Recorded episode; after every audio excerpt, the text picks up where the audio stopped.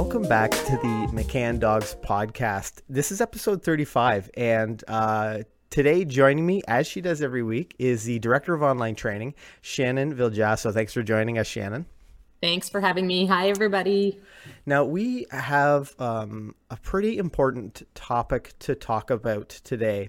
Um, in the in recent weeks in our local area, we, we were in um, Ontario, Canada, uh, and not long ago, a three year old girl was attacked at a dog park, and um, it, you know it was it made news headlines. It um, was met with uh, mixed feelings in social media, and um, Shannon wrote this incredible article on uh, the McCann Dogs blog about the idea of common sense uh, in dogs, and it has uh, it has been very well received. Shannon has been uh, uh um, you know contacted by veterinarians, by dog trainers from all over the world asking to republish and repost this article. So if you're uh, interested in reading her article, you can check that out in the show notes below. But um, today, I want to deep dive into uh, some of the messages that Shannon thought uh, were really important to get across. And uh, so this episode of uh, our podcast is uh, called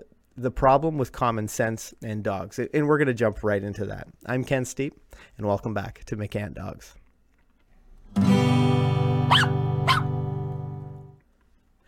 So Shannon, the um, the attention that this article has uh, garnered is pretty spectacular. I think in 24 hours, uh, it has had tens of thousands of reads, uh, hundreds of shares. Um, why do you think this was so um, struck such a chord with so many people when it comes to uh, dog ownership and dog training? I think that in the dog world, there's generally two senses of thought. There are are people who know dogs, know what they're capable of, and see them as dogs.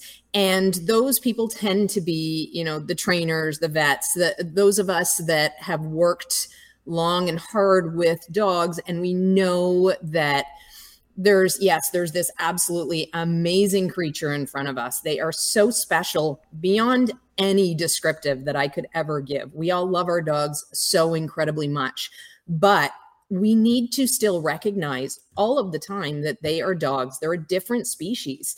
So the other um, I think the other type of dog owner and dog lover is the person that identifies their dogs as their kids. And I don't mean in the sense that, like myself, I don't have human children. So my dogs fill a certain role in my life when it comes to, you know, the, the maternal things that that work their way into my day to day. But I still never lose sight of the fact that I'm dealing with a different species. And there's a, a there's a certain thinking with dogs that says that dogs are little people, they're little fur kids and that seems very harmless. However, it's truly not because it does it does force the common sense in the world to re-evolve to align itself with the current level of thinking. So if 75% of the population is thinking that dogs are fur kids, we're forgetting that they are powerful, they're strong, they're fast, and they're going to use different tools to convey their messages. And those are tools that we may not find to be desirable traits. You know, we don't want our dogs to bite, we don't want them to growl at us, we don't want them to bark obsessively. However, those are tools that dogs will use to communicate their feelings and communicate their needs and their wants. So biting to a dog is a normal thing. We see that as, as an undesirable trait. And when we set ourselves up to view dogs as little humans, we forget about the fact that they have a mouthful of razor blades, that they can do a lot of damage in a very short period of time if they're put in a situation where that's their natural reactions are going to come out. So I, I think that that is the biggest message that that I was trying to convey with this blog post. And I think it really resonated with a lot of people that know that dogs are still a different species and that recognize every day and remember that we still need to be respectful of the fact that they are not little humans and their instincts are going to dictate their behavior very differently than what ours would. Now, for anyone that's not familiar with uh, the incident that we are talking about, it was a it was a news headline where we live. But can you just sort of um, fill our podcast audience in on on you know what happened? Yeah, absolutely. So young three-year-old Georgia, um, I guess they were out with their their grandfather on a Sunday afternoon, and her brother was with them as well. They were looking for something to do, I I would imagine, and they wanted to go and see the dogs at the park. They didn't have a dog of their own, so uh, that right there in itself is a little bit of a scary situation because a dog park really doesn't have the structure that it should.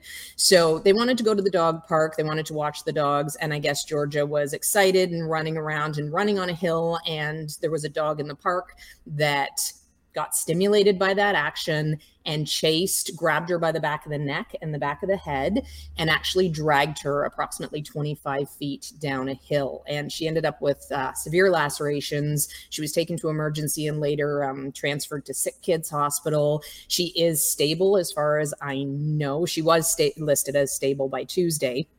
I haven't been able to find any updates about how she's doing now, but you know, hopefully she's on the mend. Um, and it was just it, one of those situations that everything changes in a blink. And when I read the original article, I thought, like, how did that happen? There's so many, there's so many things going on here. There's there's the grandfather, there's the kids themselves, there's the dog, there's the dog owner who unfortunately made a really poor decision and grabbed his dog and ran out of the park. So he didn't stick around to talk to police. You know, eh, that it, that's a very terrible situation as Pretty well. Unthinkable. I was looking yeah, absolutely. And I was looking for information about whether or not they even exchanged information about rabies. Was the dog vaccinated? Does Georgia now have to go through um, a series of vaccinations for rabies? I, I've not found any of those details. That's just one of the things to consider. But the other thing, of course, is the fact that you are responsible you are 100% criminally responsible for your animals so it, it's essentially the same same thing as leaving a hit and run accident you know he did not stick around and the police are as far as i know the police are still looking for him. Mm-hmm. um, i haven't been able to find an update as far as whether or not he's come forward or they've been able to find him so. Now you and i often um, have conversations about dog training and occasionally we find challenges with people who have this Disney model idea of dogs and uh, how dogs think and you know th- what that human ex- humans expectation of their dog should be tell our audience a little bit about the how the Disney model of dogs isn't necessarily true but how a lot of people sort of have this impression that their dogs should behave a certain way yeah, absolutely. And, and and this all feeds into the common sense. This is what I mean about the the the ideal common sense is shifting in our society because of our influences. And that's what happens. You know, I, we don't have the same common sense now that we would have had 3 or 400 years ago. Our common sense evolves as times evolve and as the things in our life evolve. So, uh, the Disney model of dogs, I always call it, is this wonderful world where dogs are always friendly, always sweet. They're they're so smart, they can read, they can they can identify the bad guys over the good guys. They'll, you know, jump into the line of fire to save a kid and they're safe in every situation, right? You can have kids jumping all over them, you can have them kicking them and pushing them and pulling ears, and the dog in a Disney movie is just a great dog that's going to take that and be happy and say, "You know what? Yeah, let's go play some more." And that's a lovely fantasy but it is simply a fantasy. It is not reality and and that sets us up for dangerous times because having a dog that you think you can trust 100% with every child in every situation it's just not attainable. It's not. There's always going to be something in that scenario. So even a dog that it is so accustomed to kids that you know maybe they live with four or five kids. My neighbor has four dogs or pardon me my neighbor has four kids and two dogs. So i would imagine that those dogs are pretty bomb proof about a lot of things with their kids but not every dog gets that exposure. Not every dog is going to be that tolerant. And even when you have that dog, you know, that dog that is wonderful in almost every scenario, you've never seen them put a foot out of line as far as growling or raising a lip or air snapping at the kid or anything like that even that dog has bad days. You know, there might be a day where that dog is sore. They might have a headache or something of that nature. You know, there's all sorts of things up in the air that we really don't know about um, about how dogs are feeling and we know that there are situations where dogs get headaches so if we can't identify that we don't know and that dog may not be feeling as tolerant that day and things might end up in a disaster so I think our best chance is to try to educate and realign the common sense to be practical and safe and realistic as well. Yeah, I think those are uh, really, really important points. Now, when the um, when the article, not your article, but the news article was first published, it was met with uh, all kinds of responses. People, you know, uh, supporting the dog, and people, you know, um, supporting the grandfather, and and it was just it was really sort of mixed review of things. And talk about your impression of, uh, you know, uh, how people responded to that article.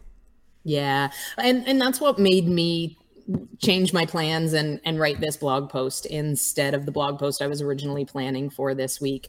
I needed to sort of get my head wrapped around how I was feeling on an emotional level, being somebody who you know, loves and tries to trust dogs as much as possible, even with that knowledge in the back of my head, knowing that they're still a different creature. Eh, you know, feeling feeling scared for the little girl, feeling sorry for the whole family, feeling really sorry for the grandfather. You know, I, I'm as I said in the article, hopefully we never ever have regrets as big as what he is going to have because yeah. when you make a mistake you either recover or you don't. But if it's a mistake that's so overwhelming that it is going to challenge you for the rest of your life, and not even that, but now you've got you've opened yourself up to the world and here's everybody in the world you know dehumanizing as we tend to do with people on the internet and we put so much anger into trying to find blame for people Mm-hmm. And the unfortunate part of the situation is that all the blame in the world will never change what happened in that scenario. And I always think about mistakes that I've made in my life. And, and I think I'm lucky enough to be at the point where I've never made a mistake that is so colossal that I'll feel regret about it for the rest of my life. You know, I've made more than my fair share of mistakes, that's for sure. And we all There's do, never been anything that yeah, absolutely. There's never been anything in my life that has been a mistake that I've made that has resulted in somebody I love being hurt and possibly changed for the rest of their life. And I really, really feel for this man. That mistake was a terrible mistake to make. And people kept saying, you know, common sense would dictate why would you bring a dog to, or a child to a dog park and let them run?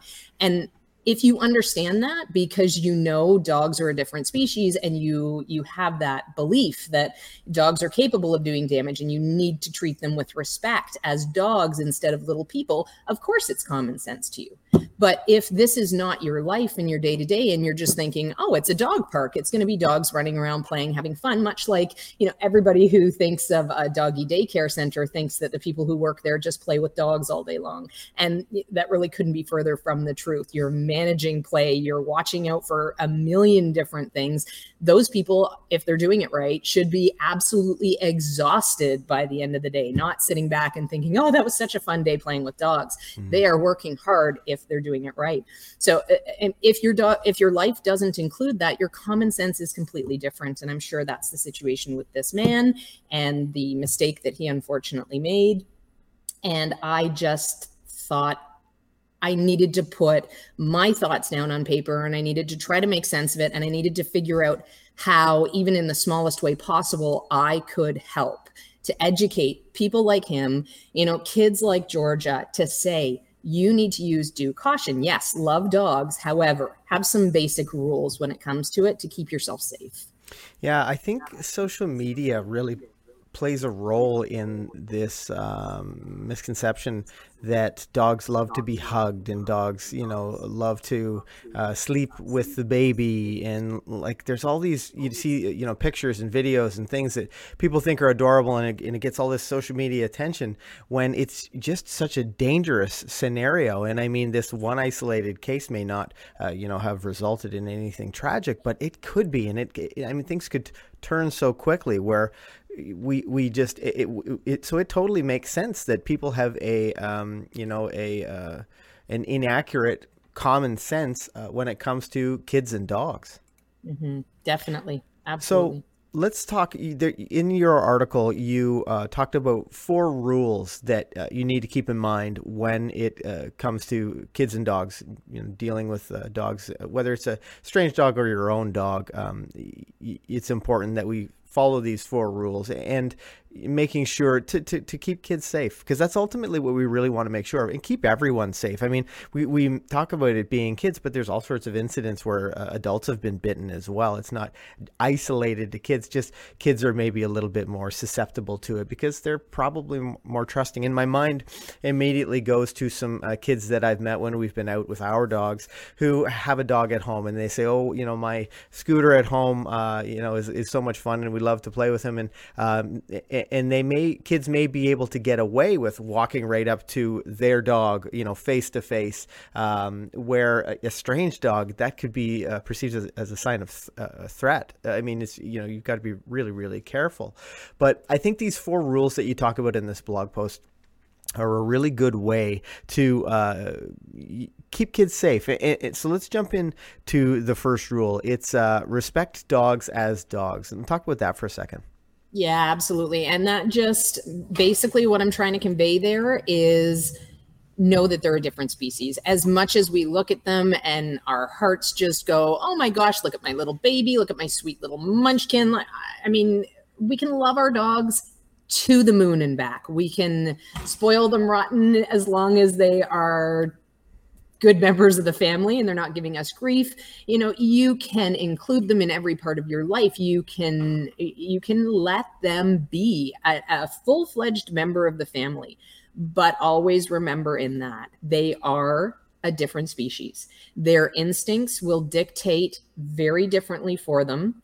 And if you definitely if you haven't taken the time to train and build tolerance and and um, and build understanding of bite inhibition and things like that, mm-hmm. you are potentially in a situation where they might act on those instincts a little bit quicker than if you'd spent some time teaching rules and teaching understanding of those rules inside and outside of the home. So, and building um, building their understanding of those skills is only going to help you. You know, if this was a situation at the park where the owner of the dog saw the dog getting excited because he'd taken enough time to know his dog. You, you can tell when your dog's getting stimulated. You can read that body language. And if the dog had enough training to be in a situation where he was off leash, which I personally think if the dog is, if your dog is not under good voice control, they should never be off leash outside no, of your home. Period. Absolutely not. Far too sure. much risk. You haven't taken the time to teach a great recall. And I don't mean this to sound like a lecture, but it's so important don't let your dog off leash. Don't let them be in a situation where they could end up in a disastrous outcome. So there's no question you you are responsible for keeping your dog safe. Uh, you you are responsible for keeping other people safe. Um, you know, so that's a that's quite a risk to take. It's and it's just not worth it. Yeah. And if this guy's if this this man's dog had started running and he'd been able to say hey or come or call the dog's name and broken that stimulation and that excitement and redirected the dog, that's going to be a much better outcome. Now, that is a very well trained dog who, when they're in that high of a level of stimulation, will listen to a recall. It is absolutely attainable for all dogs if you put in the work, but you need to be honest with yourself. If you haven't put in that work and you know there's a chance that your dog is not going to respond, they should not be off leash. And, and again, this is an awful situation. I also, um, I, I have my frustration with this man, my anger with this man for leaving the scene and leaving Georgia to sort of fend for herself in that scenario.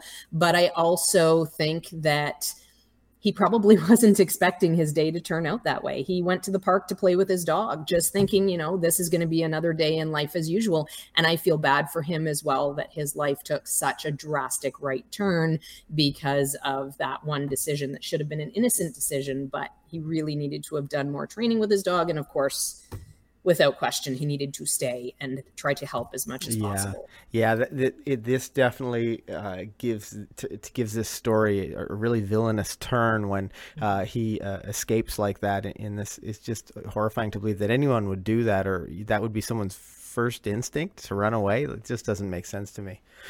Now, when you talk about treating dogs as dogs, I think um, I I immediately think about our border collies that uh, I do sheep herding with, and they are the most well behaved, sweetest, kindest things. But the moment we get out to the uh, field, they turn into these little working machines. They love to herd the sheep. They want to you know, fetch them and gather them and bring them to me. But uh, you know that is something that is deeply um, ingrained in there through years and years of breeding, and uh, it would be very difficult to um, you know consider to, to, to build that out of them, to drive it out of them. One of my greatest challenges I have is to, you know, uh, it's essentially a um, an attenuated hunting uh, uh, behavior. You just sort of take that the the end stage of that hunting off, but they are naturally dogs, and I can go in the agility arena. I can run agility with them. I can do rally obedience and have lots of fun. Have a dog who loves to listen, but we get out to the sheep field and they switch back into dogs. And I think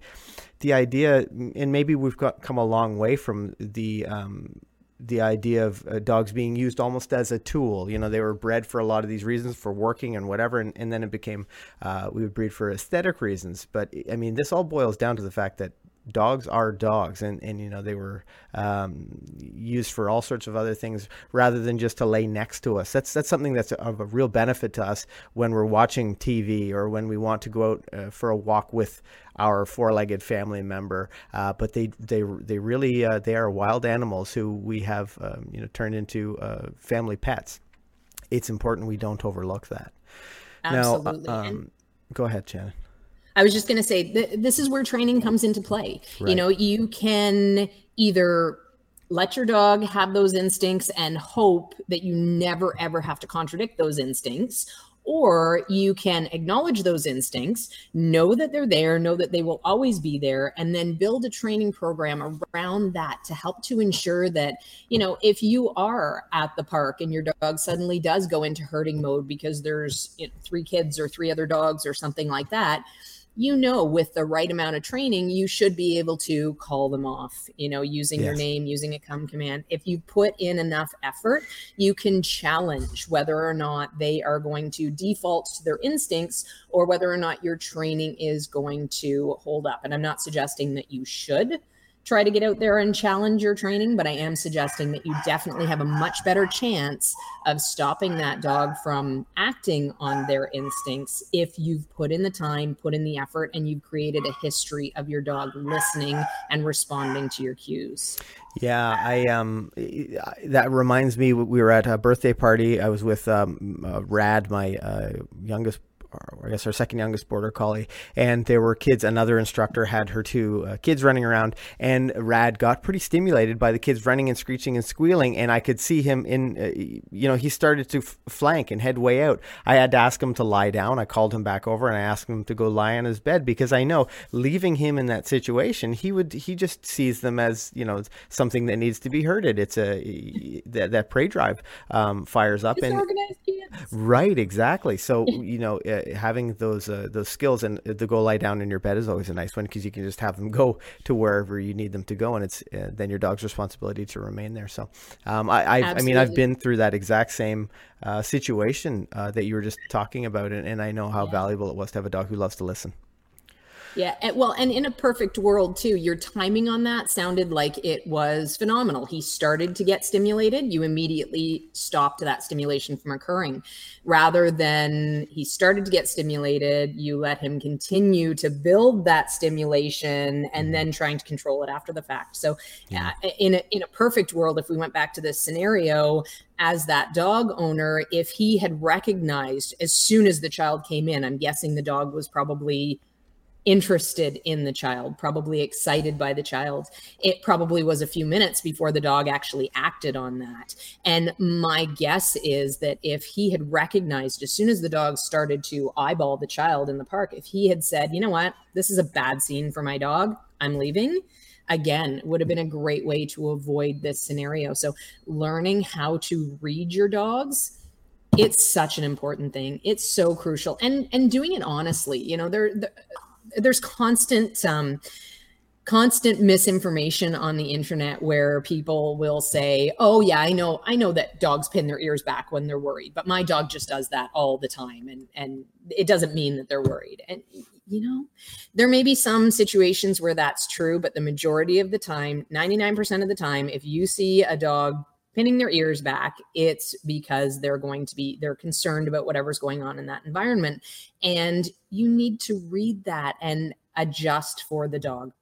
Help the dog know that you've got their back and you are going to advocate for them. And if they're worried you're going to make sure that you somehow try to make that situation okay. And there's there's so many different ways to get into how to do that but you need to do you need to do something and that starts with acknowledging that that body language is accurate you know so many times we try to say oh my dog's different he's not really worried and he would never bite no if he is showing those signs of stress, those are appeasement behaviors. He's trying to say, I don't want any trouble. I'm concerned. I'm un- I'm uncertain in this scenario.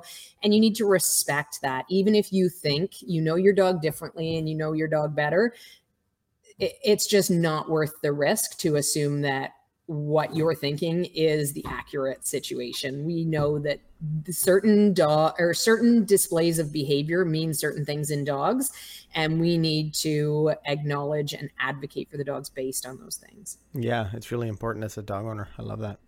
Um, the next rule you talk about uh, speaks to the kids is teach your kids to be calm around dogs.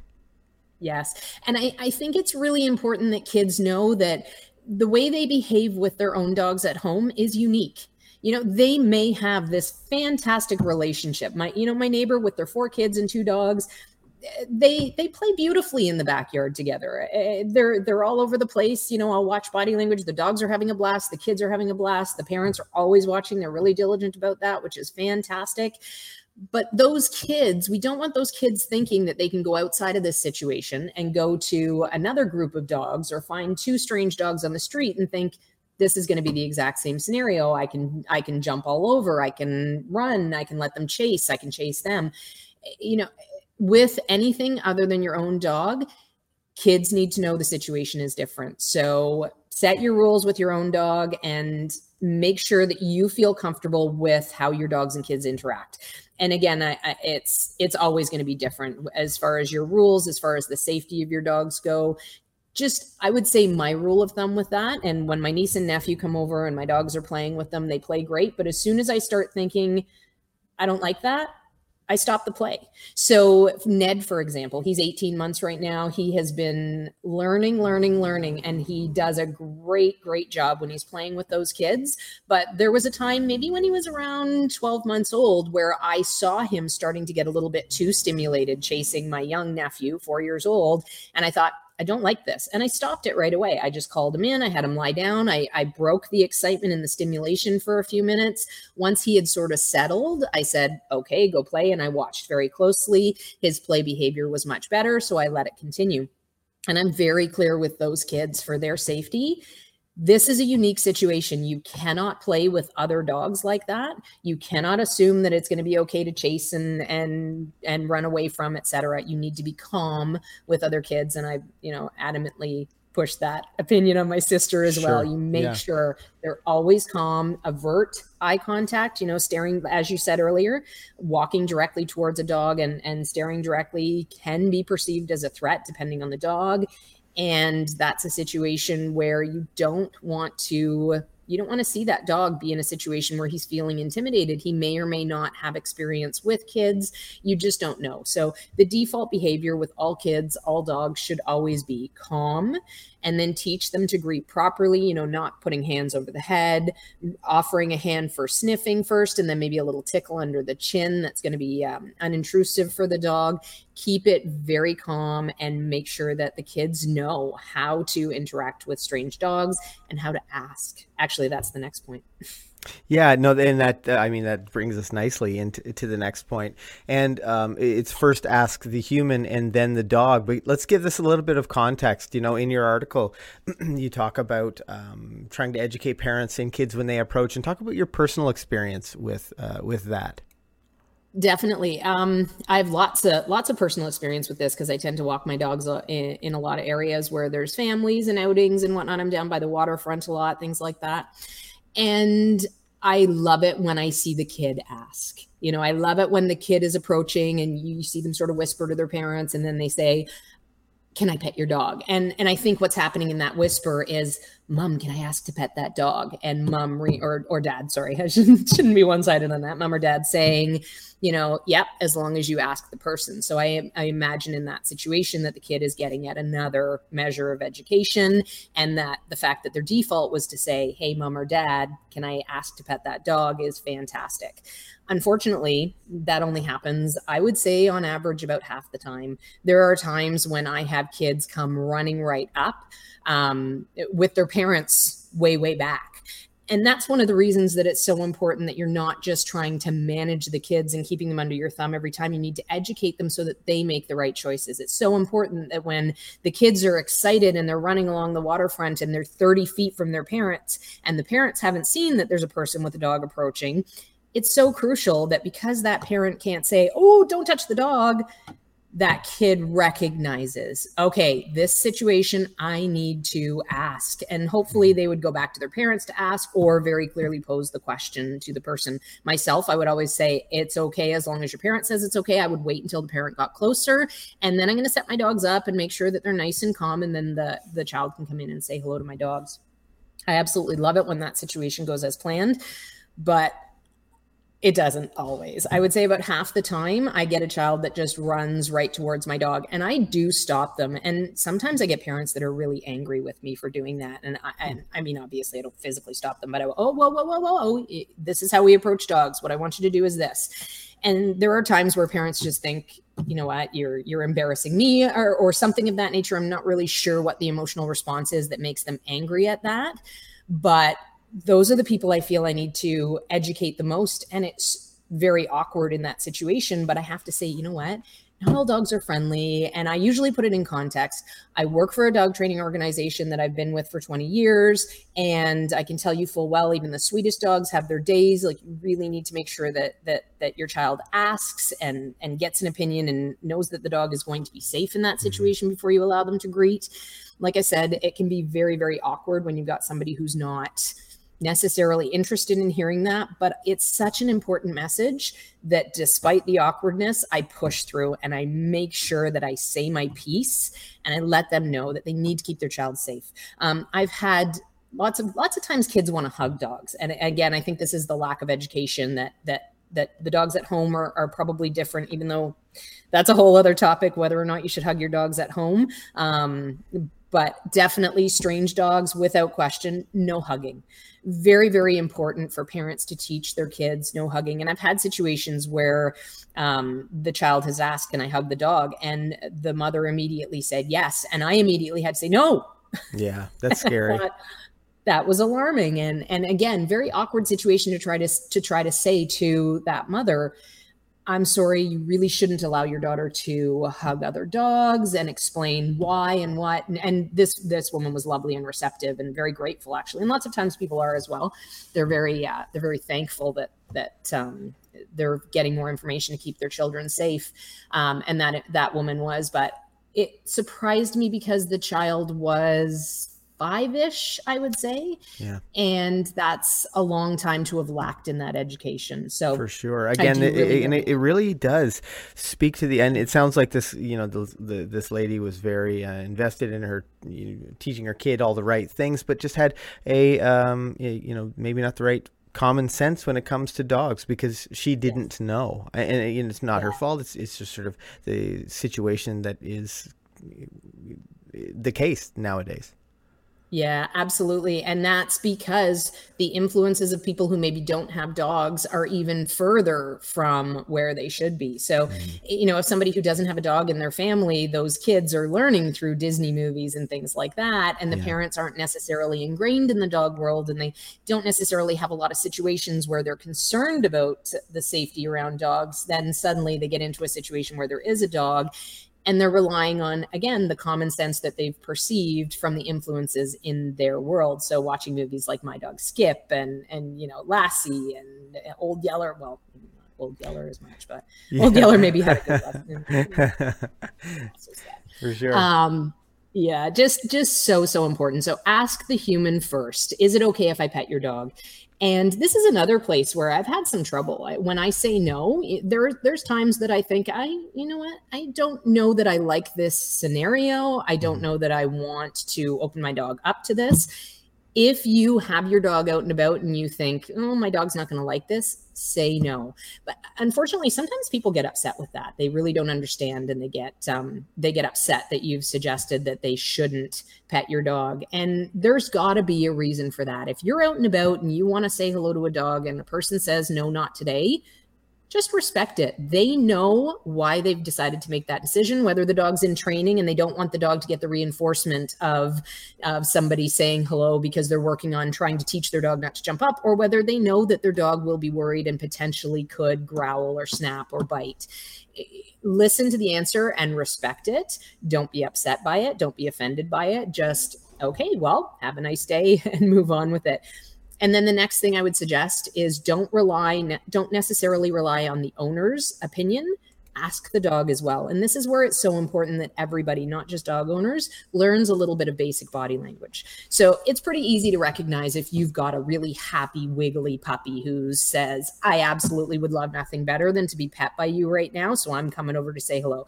That's easy. That's a given. If you've got a dog that's sort of a little bit more standoffish, if they are trying to look away from you, if their ears are pinned back, if their mouth is open and they're panting, if their tail is tucked, if their hackles are up, you know, all these little signs will tell you that dog is not giving you permission to greet them right now. And for whatever reason, that may be something that the human has been working on. It may be something that's new. It may be something about you that is putting that dog off. You know, we get we get people all the time saying, "My dog is absolutely wonderful, so well socialized, loves everybody, but today he absolutely lost his mind over a child in a hat." Maybe just yeah uh, you know, sort of like the common sense with humans. This is something he's not been exposed to. He didn't realize that there were situations where there could be this this brim over a person's face, and it's it's put them off. Mm-hmm. So the human may not necessarily know that at the time. They may not necessarily know the dog's about to have a panic over somebody approaching wearing a hat, but the dog will know and the dog will tell you. So respect the answer. If the dog says no, I don't want to greet you, you need to move on from that. Oh, he's not he's he's a little bit uncertain today, so I'll just say hello from afar and what a cute pup and, you know, maybe have a conversation with the owner, see if the dog gets more at ease, and then if they do, you can try greeting at that point or see if they're they're eager to approach you to greet.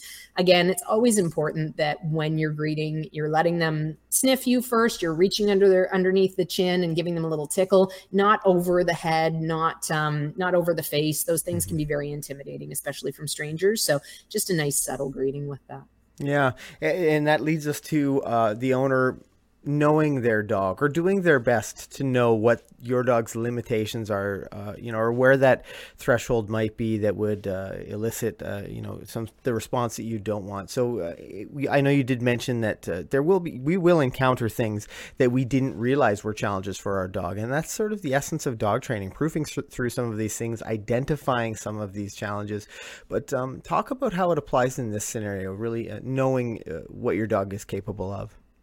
Yeah. So, I mean, with my own two dogs that I have that I'm living with right now, for example, Reggie is 10 and a half, and I've had him since he was nine weeks old. And he is a very soft dog. He is wonderful. He's super friendly, but in that really wiggly, submissive sort of way, which means that I'm very cautious with him because even though his entire life every single time he's had a soft moment which is which is a lot of the time probably 50% of the time he's being like the the sweet soft dog. He's not a he's not a run forward into the wall sort of dog. Um and i know that that if, if i put too much pressure on him from a social point of view there is a very good chance that he will get worried. And that is something that's been with him all his life. And I've had to accept that. I've had to accept that this is not a dog where I will ever not have to worry about him in social situations. I'm always going to have to keep my eye on him and make sure that he's comfortable, that he's confident, and that there's not going to be any danger in the situation. So if I have people over to my house, for example, I will often put him away. I'll often put him in his crate. If if I have him out for a bit and he's doing great, I'll usually have him spend about 20 minutes socializing with everybody and having a good time. And then because I want to relax, I'll put him in his crate. I'll take the pressure off him socially. I take the pressure off me socially. And I make sure that there's not going to be a scenario where because I'm busy in the kitchen getting the next tray of hors d'oeuvres or something like that, something happens where you know one of my friends doesn't necessarily know him and know how soft he is and know that he can be worried when it comes to social pressure and some awful accident happens. So i'm very very cautious. I make sure that i i acknowledge 100% the dog that he is. The fact that i'm never going to change his basic being. I'm never going to be able to turn him from that, you know, very soft, submissive sort of dog into a dog that's ready to take on the world and, you know, loves everyone. And that's my Ned. Ned's 18 months, and I can pay much less attention to him when I've got people over at my house because he is just the easygoing guy. It, it, it there's there's a big gap between those two dogs where where it comes to my management with them where i have to be really cons- not really concerned but where i have to be concerned with reggie and know that i have to do my part to help him and ned who's like ah yeah i'll take it as it comes i still keep an eye on him of course because dogs are dogs but it, it's a very different feeling between those two dogs and i know them both well enough to acknowledge what I need to do with Ned is different than what I need to do with Reggie. And Reggie's not any lesser of a dog because of that. What's important is that I've recognized and I've kept him safe. You know, for all of these 10 years, he's never had an incident despite being like this all his life because I've managed it, I've taken precautions, and I have done my part to train him so well that I can get an instant response from him in any situation. So if he got worried and I thought he might flee or something of that nature, I've got an ironclad recall with him where I know I can keep him safe. Yeah, it was really good. I was just um it's so important. You know, we've gone back and forth talking about how important it is to treat dogs as dogs. Um, but we do understand that they are members of our family. Um, and I love this last line in your article, uh, and, I'll, and I'll read it to our podcast audience. It says, Love your dogs and make them part of your family, but never forget that they are a different species. Respect that, that and take the time to train them. Do your part to educate others and be the best advocate you can for the cause of redefining common sense. And I hope that this podcast has had that impact on, um, you know, or, or, helped people better understand uh, their dogs, to understand the dogs that they meet when they're out and about. Um, we do our best to, to try to create well behaved four legged family members for all of our students. So over 500 dogs a week come into uh, McCann Professional Dog Trainers. And we also try to help some of our distance students uh, with our My Dog Can program. And Shannon is the uh, training director of that program. And Shannon, can you briefly just um, let us let our podcast audience know what the My Dog Can program is all about? Absolutely. My Dog Can is our online dog training program. And it's basically our grade one program adapted for an online environment. And we were actually a little bit late coming to an online program because we wanted to make sure that we got it right. We didn't want to just, we've been approached, we've been here since 1982. So we have been in business for a very long time. We have tr- helped 80,000 families have great family members. And we've been approached a million times about making videos of our training program and we've always said no because the strength in our program is really the staff the knowledge in the staff and the support that you get by coming to class here. So we didn't want to just put a bunch of videos online and claim okay here's the mccann method because that's not that wasn't really good enough for us. We wanted to make sure that we were able to give the support that we can offer in classes here as well. So we came out with our grade one program for online, which covers um, coming when called, regardless of whatever distractions are out there. You really want to have that completely reliable recall walking nicely on leash and stays as well. And stays are a really important thing for building emotional control. And, eh, you know, in situations like what we were just talking about, that dog needed more emotional control. He needed to have had many, many, many, many lessons that taught him how to calm himself how to get rid of that stimulation how to adjust how to how to interpret the stimulation you know there needed to be so much more teaching for that dog in order for that dog to have made a different decision there. So, I mean, unfortunately, we can't go back in time, but people don't um, don't tend to practice stays as much. And i can tell you they're such a crucial part of things. They're really really important for teaching emotional control. So all of those really important skills being able to walk nicely with your dog without the pulling and without them lunging at other things or without them dragging you down the street all those things are covered in the My Dog Can program, and there's so much more as well. Um, we give you support any way you can contact us. So you can call us, you can email us, you can chat with us in the Facebook group, you can send videos, you can post videos in the Facebook group. You know, there's there's so many different ways to get support in the My Dog Can program that we finally were able to say, okay, we can go online because we're going to do it like this.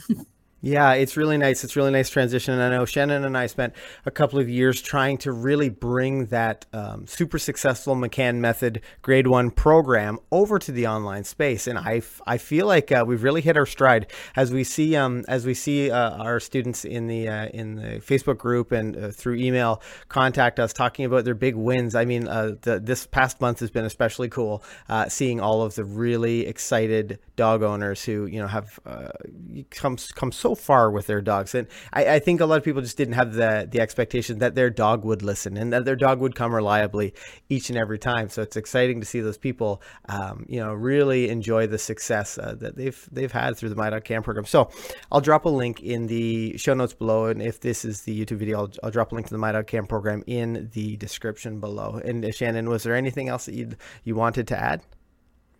Oh, I think I added a lot. Just be safe, everybody. Just, you know, trust your instincts, use caution, remember that they're dogs. Yeah, that's really important. And I want to thank you guys for listening to our podcast today. If this is your first time uh, on our McCann Dogs podcast, make sure you hit that subscribe button. We publish new podcasts every single week. They talk about how dogs think, uh, how dogs learn, and how you can become a better trainer for your four legged family member. I hope you enjoyed this episode of the McCann Dogs podcast. And if you'd like some more training resources, be sure to check us out on YouTube, Instagram, and Facebook at McCann Dogs. And if you'd like to train with us online, be sure to check out the show notes below for our My Dog Can online training program, where we know in just a few weeks your dog will become a well behaved family member. Until then, happy training.